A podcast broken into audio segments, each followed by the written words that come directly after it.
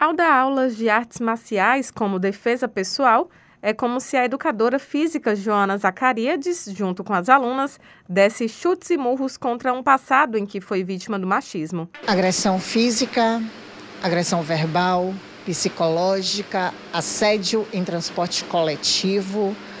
Só que a gente não pode falar que a gente nunca mais vai passar por isso. Estamos vulneráveis a todo momento.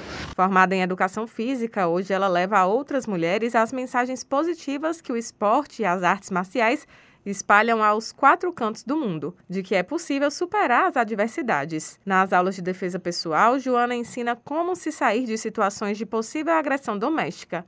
A empresária Marcele Louise é uma das que mais se beneficiou com a aula.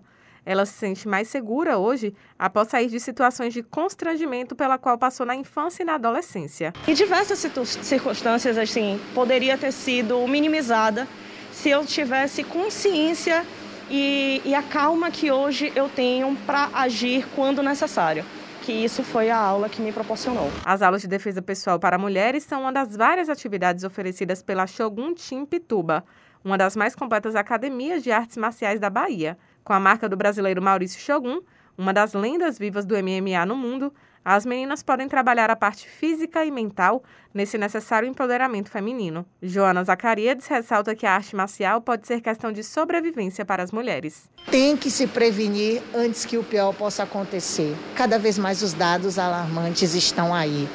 E procurar uma arte marcial hoje, principalmente a mulher, é uma questão de sobrevivência. Raíssa Novaes para Educadora FM.